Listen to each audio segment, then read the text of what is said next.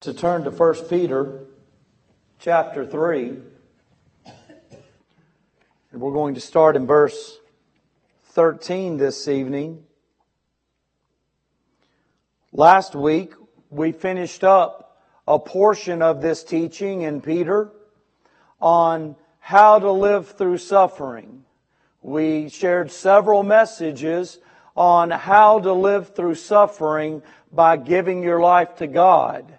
And that means doing a lot of different things. Last week we talked about how that involves stopping the tongue if we're going to live through suffering, giving our life to God, among many other things. And now we're going to go into another section of this teaching, how to conquer suffering. We're not just going to live through suffering, we're going to be able to conquer suffering as children of God. And that's going to be by living right and not living wrong. Now that sounds real simple, but we're in a fight every day. Every time we try to do good, there is going to be evil that tries to come against us. This is something that we depend on our Lord to be able to do, and we understand that we're in a battle. So it's not just as simple as just, just live right and don't do wrong. It's, it's something that we can't do without the Lord. It's, it is something that when we are living right, we are going to be able to conquer the suffering that we go through. And in verses 13 through 17 tonight, we are going to talk about standing up for Christ, suffering for righteousness' sake. We sing a song sometimes, stand up for Jesus. Stand up, stand up for Jesus. Ye soldiers of the cross, lift high his royal banner. It must not suffer loss. From victory unto victory, his army shall he lead till every foe is vanquished and Christ is Lord indeed. We must stand up for Jesus and live right in order to conquer suffering. Now, the Christians that Peter is writing to, they've gone through suffering. And it started with persecution. The persecution continues, but the persecution caused much more suffering in the lives of these Christians. And as we think about persecution on the level of that day, it was a little different than what we experience right here, right now. Now, people are, people are at risk of their lives when they live for Christ in other parts of this earth right now. But, but here today, we're, we're not thinking so much about a, a physical abuse upon us and our suffering, being beaten or being murdered. Nevertheless, the Christian is persecuted here today. Whether, whether we're ridiculed or mocked or ignored or passed over for promotion or uh, many things go on that cause us as Christians to be persecuted here today. And here we are in this day and time and the persecution that we go through, it may be different than the persecution we'll read about of that day. Nevertheless, the things that hinder us, the things that cause difficulties for us, it's it's important to God. If it's causing us a problem, it's important to God. I'll never forget, as a young Christian, and my Sunday school teacher at the time, he talked about that. He said, whatever you're going through, it's not too small to tell the Lord about. If it's hindering you and holding you back, you tell the Lord about it. There's no such thing as being embarrassed at a small thing you're taking to the Lord. Take it to Him. Take it to Him in prayer. He cares and He wants to know about it if it's causing you difficulty. So we need to be able to bear up under the persecution that you and I will go through today as children of God. We need to be able to endure whatever storms come to pass in our life by way of difficulties for our faith. We want to be counted faithful. We want to be true. We want to go before God and be faithful and true concerning the things that we have to go through. And we need to stand up for Jesus no matter how ferocious the attacks are upon us as we're persecuted for our faith today. As we stand for our belief in the Bible as God's absolute truth, as we have faith in the Lord Jesus Christ as the only way to heaven, and He is the precious Son of God, and He is sinless, and He is perfect, and we believe that, and we stand for that. We stand for Jesus, and we must do so, and we conquer, we conquer our suffering when we do that. Standing for Jesus and suffering for righteousness' sake, to be able to live right and do wrong involves about four things we're going to share tonight. It involves what we do. It involves what we think. It involves what we say. And it involves what our life is. First of all, let's look at what we do in verses 13 and 14. It says, And who is he that will harm you if ye be followers of that which is good. But and if ye suffer for righteousness' sake, happy are ye, and be not afraid of their terror, neither be troubled.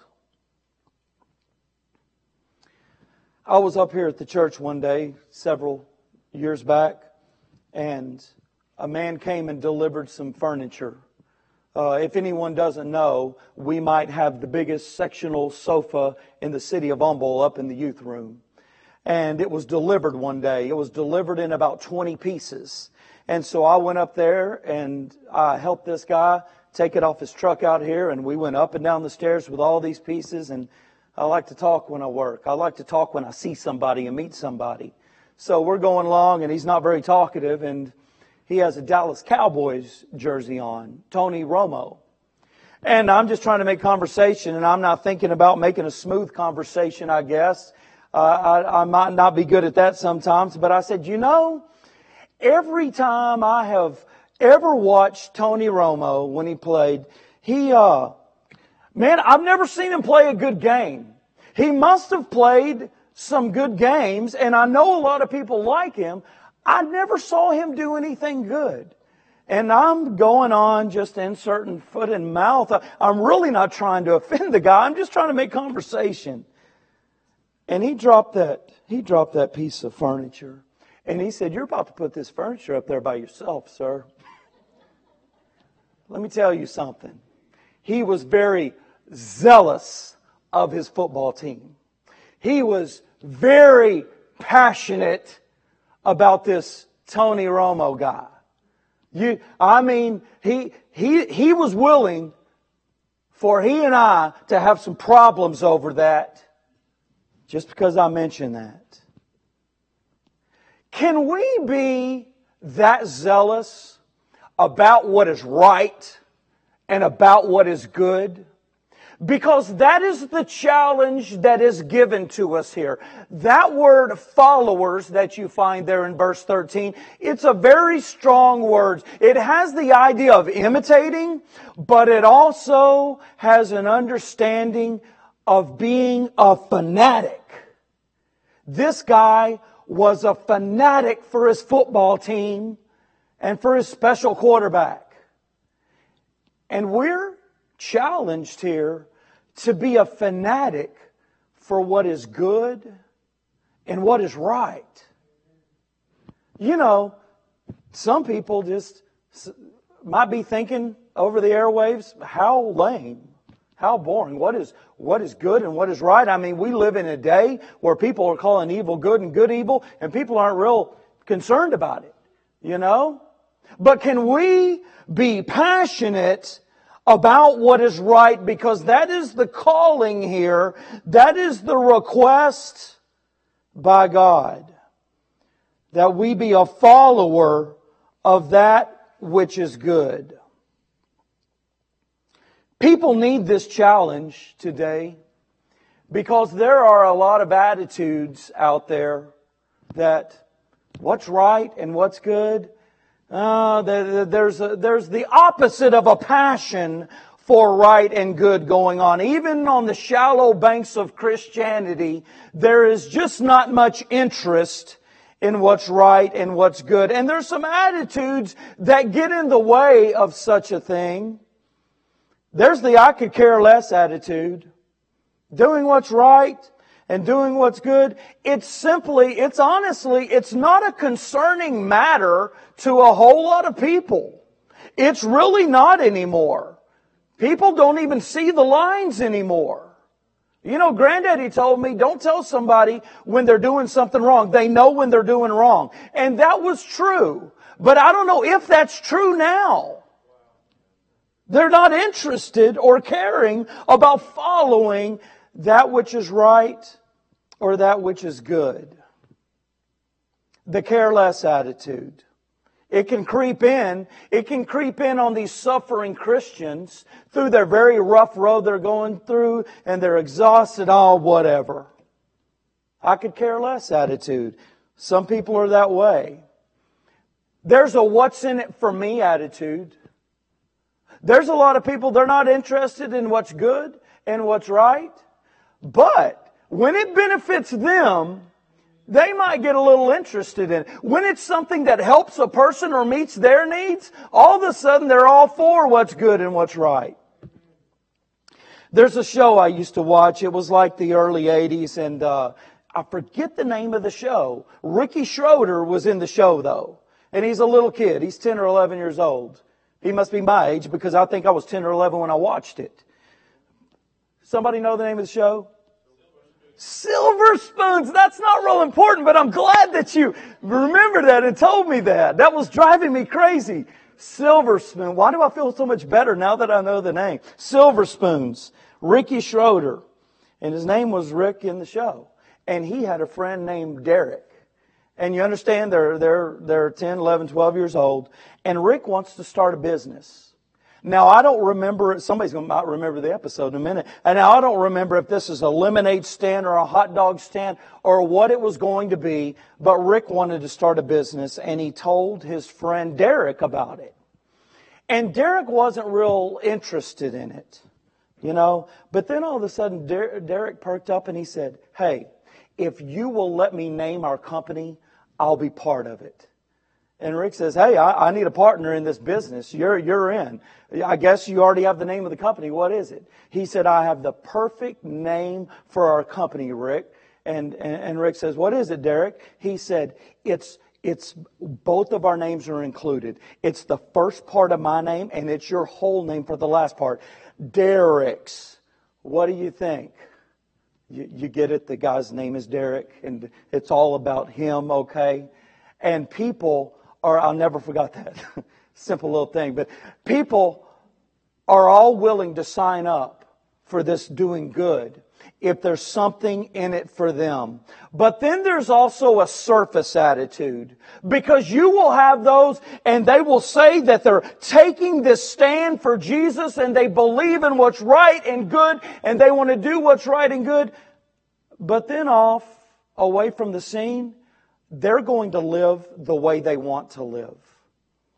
So, so we have some things that can really get in the way of us doing what's right and good. We need more zealous people to take a stand for what's good and what's right. We need more lives committed to what we should do. It's, it's a what I want to do world but we as God's people need to be the should do people. We're going to do what we should do. And we're going to do what's right. We need committed people for that. There are positive things to, for us to consider in doing what is right. I mean, we may suffer less if we do what is right. You know, there's a lot of people that are not interested in doing good. But when they see you doing good to your neighbor, when they see you doing good in the community, when they see that you don't break the law, when they see that you're just an upstanding citizen, and, and, and, and next thing you know, they're starting to understand that this is Christ in you, they're, they're starting to, they're, they'll start getting interested in, in what's good. And they might treat you really good. You'll make your enemies to be at peace with you. if you do what is right and good. But not only that, more importantly, you'll be blessed by God by doing that which is right and good. What does it say? But and if ye suffer for righteousness' sake, happy are ye. Happy are you if you suffer. How about that? How about that? You know, what about that? There's a lot of people that make themselves happy in one sense by the things in this world. And the things in this world are going to pass away. Bankruptcy can come along just like that. The stock market can crash just like that. We can have an economic slump anytime. And somebody's happiness that they've built on is, is gone just like that. Somebody might just be enjoying everyday life in the world, doing what they want, but disease can really put a stop to that. An accident can happen anytime. But the one who is suffering for righteousness' sake, they have an eternal crown that they're looking forward to. Something that can't be snatched away, something that you can't die away from. Happy are ye if you suffer for righteousness' sake. Because of the crown that you can have, you know, the suffering saint can also be happy about their resemblance to the Lord Jesus Christ when they're suffering for righteousness' sake. More about Jesus would I know. That's what we sing. We know a little more about Him.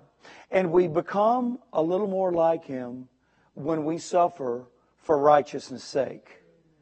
We will never go through the suffering of the cross, but we might go through some suffering for persecution when Jesus is not so popular in a, in a crowd that we stand for Jesus in. And we'll get to know Him a little more. I can't get over those words in Philippians 3. Paul said, that I may know him and the power of his resurrection and the fellowship of his sufferings. Paul wanted to know his Jesus more. He wanted to be more like him.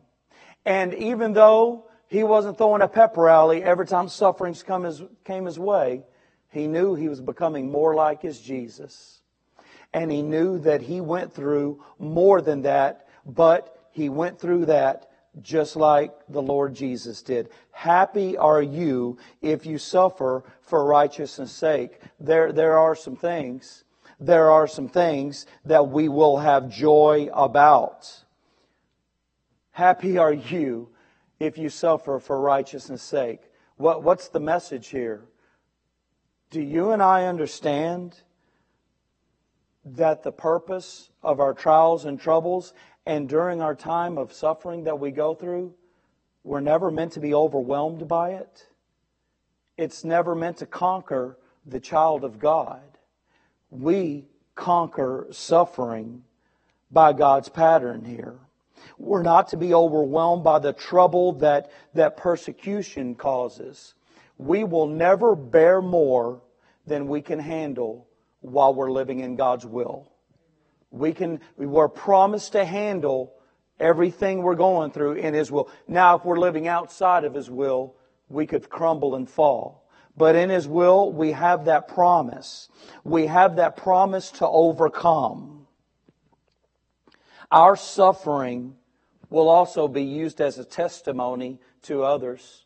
We may not even know it, but someone will see us in our suffering and they will see how we have this strength and they'll say, I want that. The suffering believer who focuses on this is going to grow stronger as a Christian. Through our suffering, looking to our Lord Jesus, we're going to grow stronger.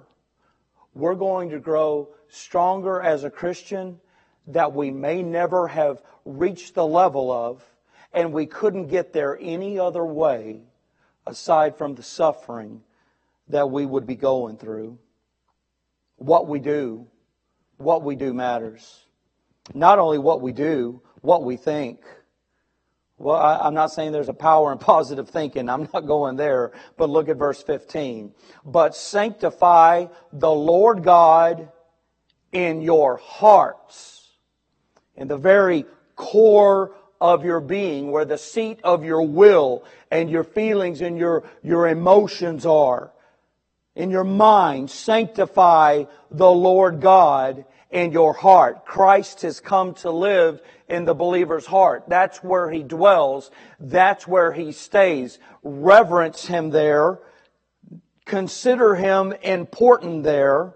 It is there in your heart that Jesus Christ creates a joyful, confident expectation of things to come. The hope that is in you.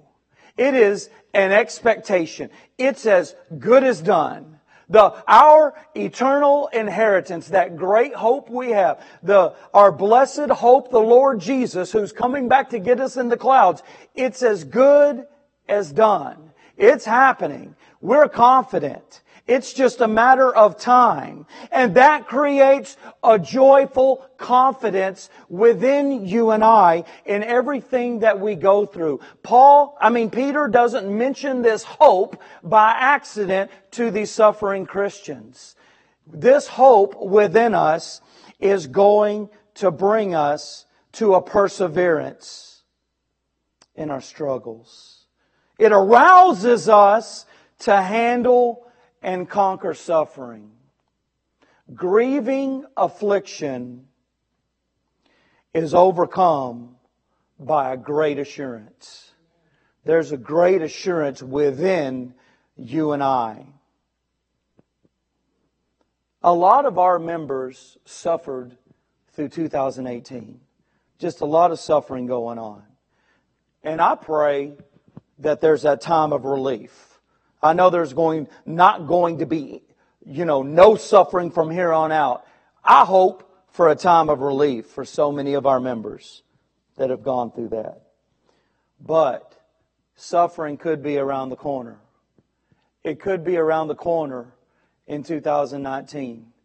But what's also there is a greater strength, a greater strength than all of the pain that we might go through in what we suffer. It's there for you and I. And the Lord is pleased when we show off His great strength.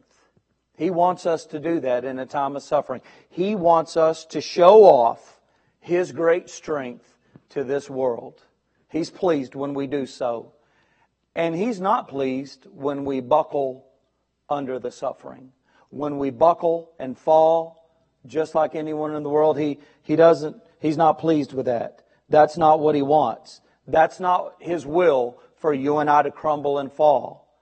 Can, can we take some confidence in that? That you're not going to crumble and fall if you're seeking your Lord. That's not what He wants. That's not the plan. He never puts us through suffering to hurt us, just to hurt us. It's always for something good. It's always for something glorious. Can we think on Him? We'll conquer suffering that way, not only by what we think, though, by what we say. Sanctify the Lord God in your hearts and be ready always to give an answer to every man that asketh you a reason of the hope that is in you with meekness and fear.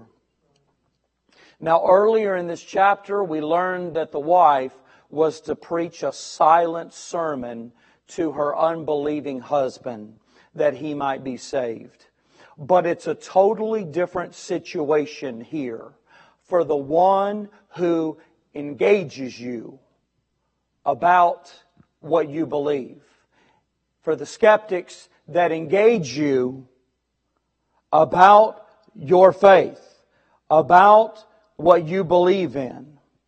We're to give a defense about our hope to every man, to anyone, whoever engages us in spiritual matters.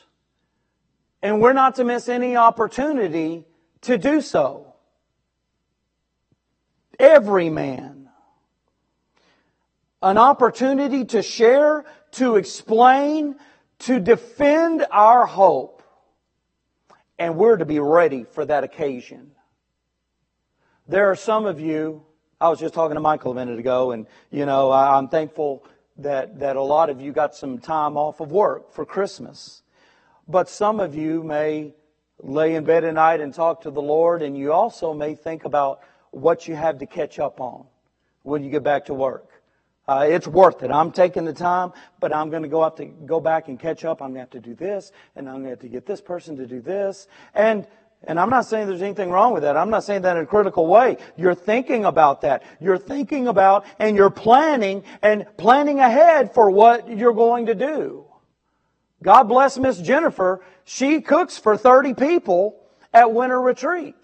And so and so we have to take food, we have to make sure we have containers, we have to make sure we have this and that. I'm sure she's thinking about that a whole lot. We're going to have, let me see, we're going to have dinner, then we're going to have breakfast, lunch, dinner, and then breakfast again, and, and this so-and-so needs to eat this, and so-and-so's allergic to this, and what are they, I have a new kitchen, what's going to be in that kitchen, what, planning and preparing. Because winter retreat's important. Because work's important. And so we think about that and we plan that. How important is someone's soul that's lost, that's going to hell, unless they be saved? And what if they engage with you about spiritual matters? Can we meditate? Can we study? Can we prepare with the Word of God and be ready for that occasion? I have a friend and he works for a real big company and he trains people all over the United States. All, they fly in these new employees from all over the United States. They're going to be working with the public. They're going to need good communication skills. My friend has really good communication skills. So he sets up this, this room and this, this area he's in and, and he plans all of these, these games and he plans these icebreakers and things like that. And this big company, you know, a little bit too millennial, they're, they're real big on don't, don't talk about your faith in there. And he sneaks it in every way he can. He, he, he throws something out there to draw it out of them. And one time he played a game, and the game was about naming your fears. And somebody said clowns, and somebody said this, somebody said that, and somebody said, my greatest fear is that I would go to hell when I die. And after and after the whole session was over, he was looking to grab her outside and talk to her, and he didn't do it. And he went home so sick and convicted, and he went and bought himself a new pocket Bible. You know, this is our sword. I call pocket Bible our switchblade. So he went and got him a new switchblade. And he he went down the Roman road and he went through many verses in the Bible. He went through and thought about many questions that skeptics and lost in darkness, the people of this world would ask. And he started underlining those scriptures and he started putting tabs by the pages. And he thinks about it and he's ready. He's ready.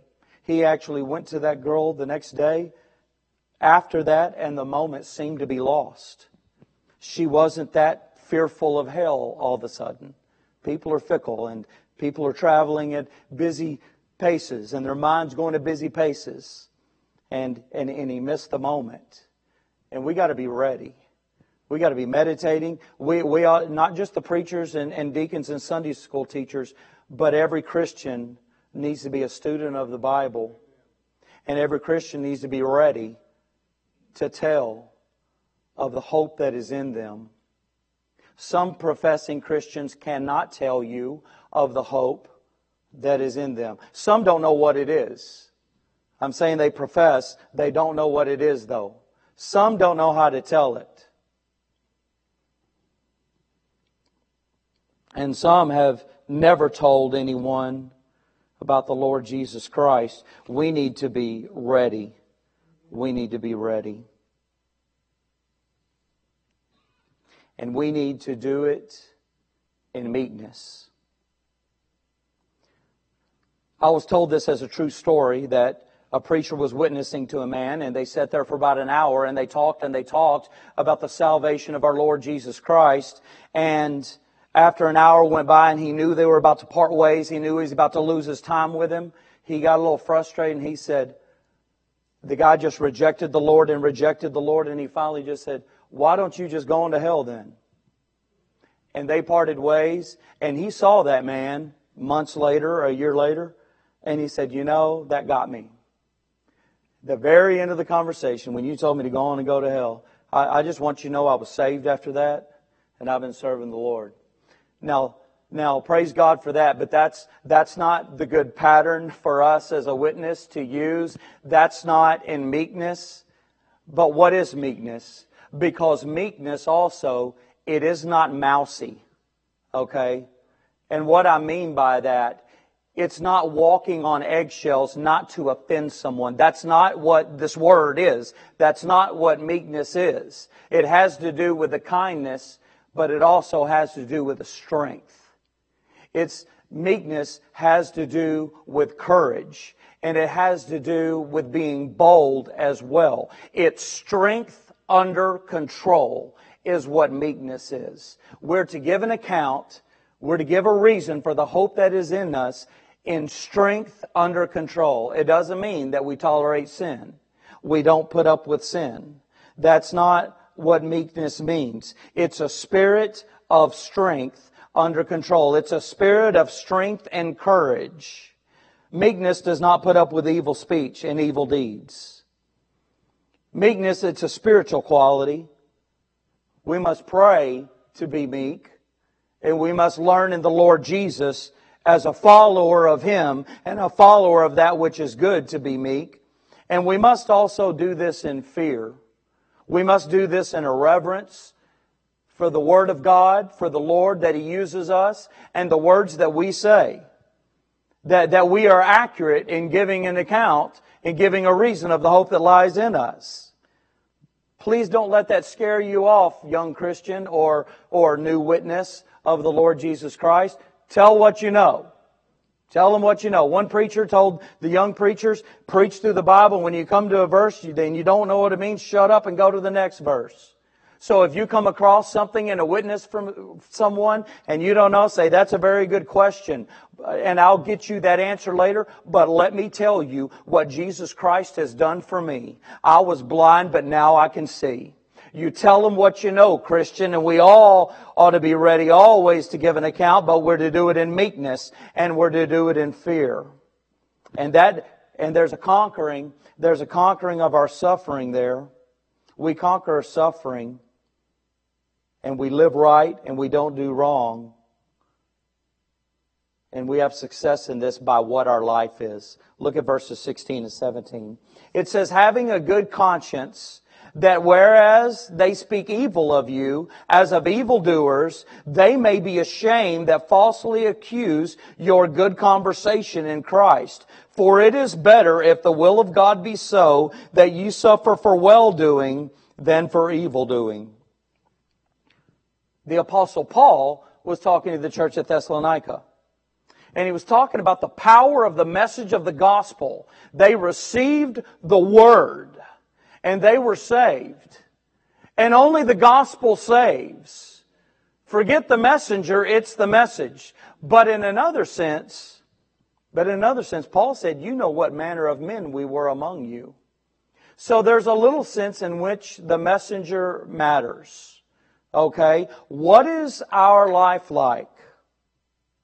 When we give an account, a reason of the hope that is in us, Look, it's the power of the message that saves, but the pureness of the messenger matters. I hope you don't think I'm critical when I say this. I'm just being honest. But I hear a lot of people, you know, sing Christian music all over. And, and when I personally know of someone that is walking with the Lord and their lives are in the, in the righteousness of God, it is such a blessing to me to, to hear that. Just that it's always a blessing to hear God's music being sung. There's just a little something, something extra when it's a holy life that is heralding out that song in tune. The righteous are to reveal the truth. The upright are to unify the skeptics to God. Righteous living and self-denying sacrifice. It's the gospel that's going to save them. That's the dynamite unto salvation. That's the power of salvation. But but the righteous, self-sacrificing life is going to convict the one that is loving this world and living their life for themselves on their own in selfishness in this world. Our manner of life will convict them as well. It'll also cause them to ridicule us, to mock us, to ignore us, or even to lie on us. To tell a lie Oh, the, the righteous child of God. On the job, he is shining, and people are talking about it, and the hater of the truth goes and tells, goes and tells a lie on Corey to try to make everybody else on the job look down on him. For it is better, if the will of God be so, that you suffer for well doing than for evil doing. This is God's command, but there's really something that is of some common sense in this. You know, if someone breaks in your house, would you rather, and takes your stuff, would you rather be the burglar or the homeowner that got robbed? I'd rather be the homeowner that got robbed. Would you rather Someone is making it in this world one way or another, and they are mooching off this person and they're mooching off that person, and they seem to have everything you have. And you are working on your job like a slave. You're working your fingers to the bone, and, and you don't have any more than they do. Would you rather be the mooch or the hard worker? You'd rather be the hard worker. Would you rather suffer for doing good? Or doing evil. Doing that which is wrong. That's God's command, and, it, and it's what we see is the better thing. Look, suffering is endured much easier for a good, right cause. Christians have been through some suffering with people. They have had tough things and they've had people come over them and on them and they have, Christians have suffered things from people and they stood for a right cause for what they did. And that'll give a person peace. When the cause is right and you're suffering for doing good, I'll take that any day over suffering for doing wrong and the guilt that would come over you for it. It's probably good. I can't remember my story. I was going to tell about me suffering wrong. I don't want to throw my dirt out there. But but but when you've done wrong and you're guilty and you're miserable over it and you know it was wrong and and you know it was man that that hurts. That's painful. That's painful. But when you've suffered for something righteous that you've stood for and you know that your Father has your back, that's better. It's the will of God that His children sometimes suffer. It's never the will of God that His children suffer for doing wrong, though. I mean, that's not His plan. It is your will to suffer. That doesn't mean, let me say it a different way. That doesn't mean you go out and do wrong because you're going to go through some suffering. It's the will of God and His plan that we suffer for righteousness' sake, for doing right. The Christians Peter is writing to, discouraged and down in the things that they are going through. Where, where are they going in their minds? What are they thinking? Are they thinking about fading? They stood for the truth. That's why they were ran off. But are they thinking about fading? Thinking, who cares? Look, look where we are. Look what's happening. Who cares anyway? Happy are ye if you suffer for righteousness' sake. How do we conquer? How do we conquer our suffering? Persecution? Live right. Live right. Suffer for doing right, not wrong. Live right. Don't do wrong. You can trust the, that's not easy to do, but you can trust the Lord for that. He makes it happen. I promise you.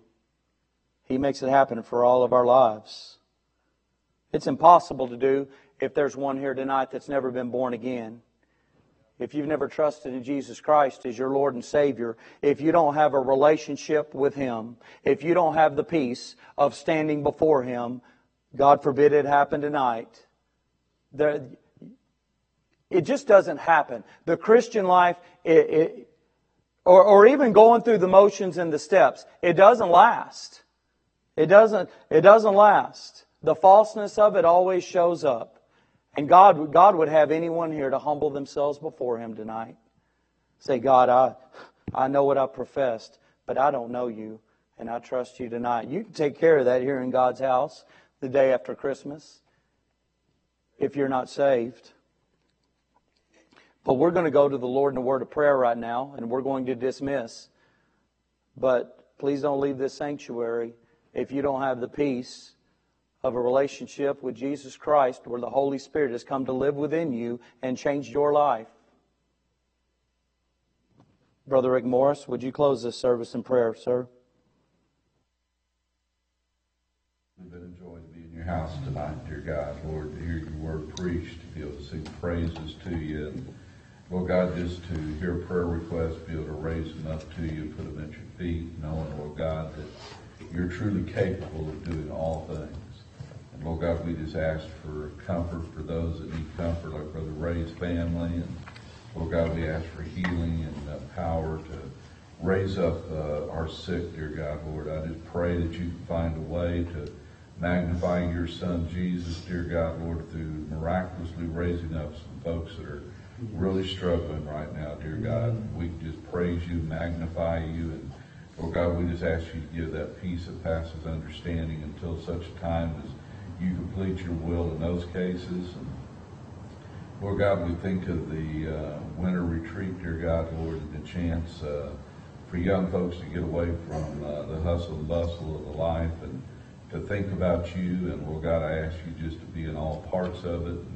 Lord God, strengthen uh, the Christian and Lord God, anyone that's lost that they might come to the saving knowledge of your Son Jesus. I ask you, Lord God, if you would just be uh, with our pastors, and I ask you to bless their families. I ask you to get us home safely and take care of us. And Lord God, we'll praise you for all things in Christ's name. Amen. Amen.